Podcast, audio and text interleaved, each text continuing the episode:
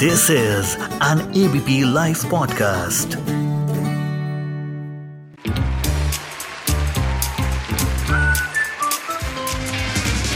Ladies and gentlemen, the unknown movie review.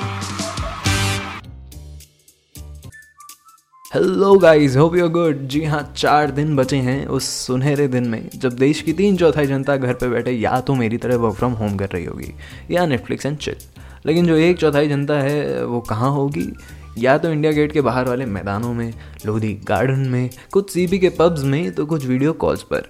जी हाँ दिया no movie review में आपका स्वागत है, और इस पूरे महीने हम मना रहे हैं वैलेंटाइंस और मैं हूँ आपका वो सार्थक कपूर, और बात करता हूँ कुछ नॉन मेन स्ट्रीम फ़िल्म की या आसान भाषा में बोलूँ तो पैरेलल सिनेमा जो कि आपने जनरली नहीं देखा होता है, लेकिन अगर आप इसको ट्राई नहीं करेंगे तो आपको इसका स्वाद कैसे पता चलेगा?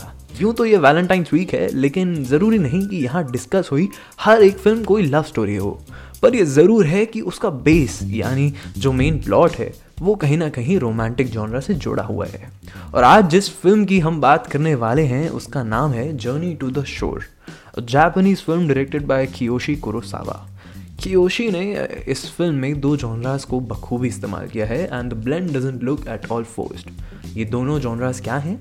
ड्रामा एंड हॉरर स्टोरी एक पियानो टीचर के बारे में है who is quite lonely after her dentist husband goes missing and she prepare some boiled sweet dumplings और एकदम से उनके husband he appears and enjoys the dish ऐसा होता है क्या इंडिया में? नहीं.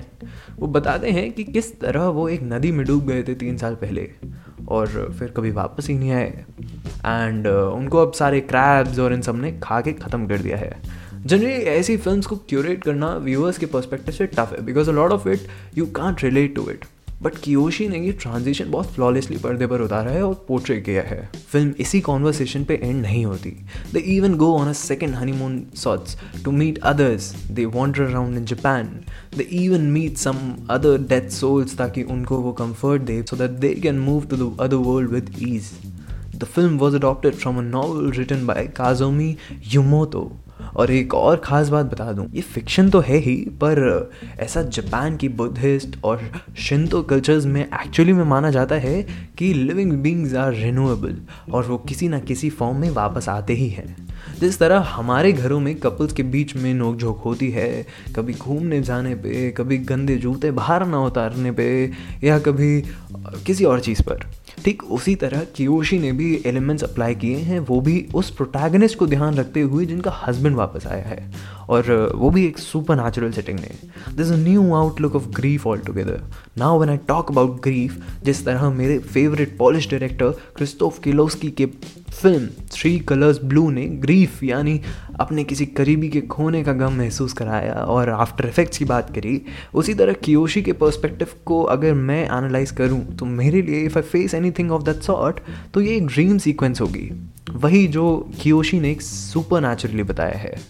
तो ये फ़िल्म ज़रूर देखेगा I guess it's available on movie इस वैलेंटाइंस की एक और रिकमेंडेशन है और ये भी है एक cult classic the film is called Ankur nineteen seventy four feature film and uh, apparently the first feature film directed by Sham and it is about a happy Dalit couple Lakshmi and Kishtaya.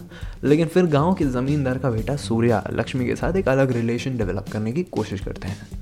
And रफली plot यही है। और इसी के साथ इस हफ़्ते के लिए अलविदा और फिर आऊँगा अगले हफ़्ते एक नई अननोन फ़िल्म के साथ। Only on the unknown movie review and keep listening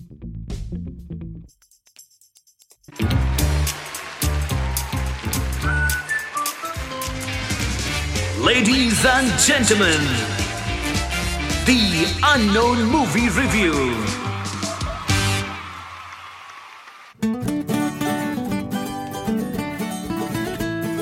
This is an ABP Life podcast.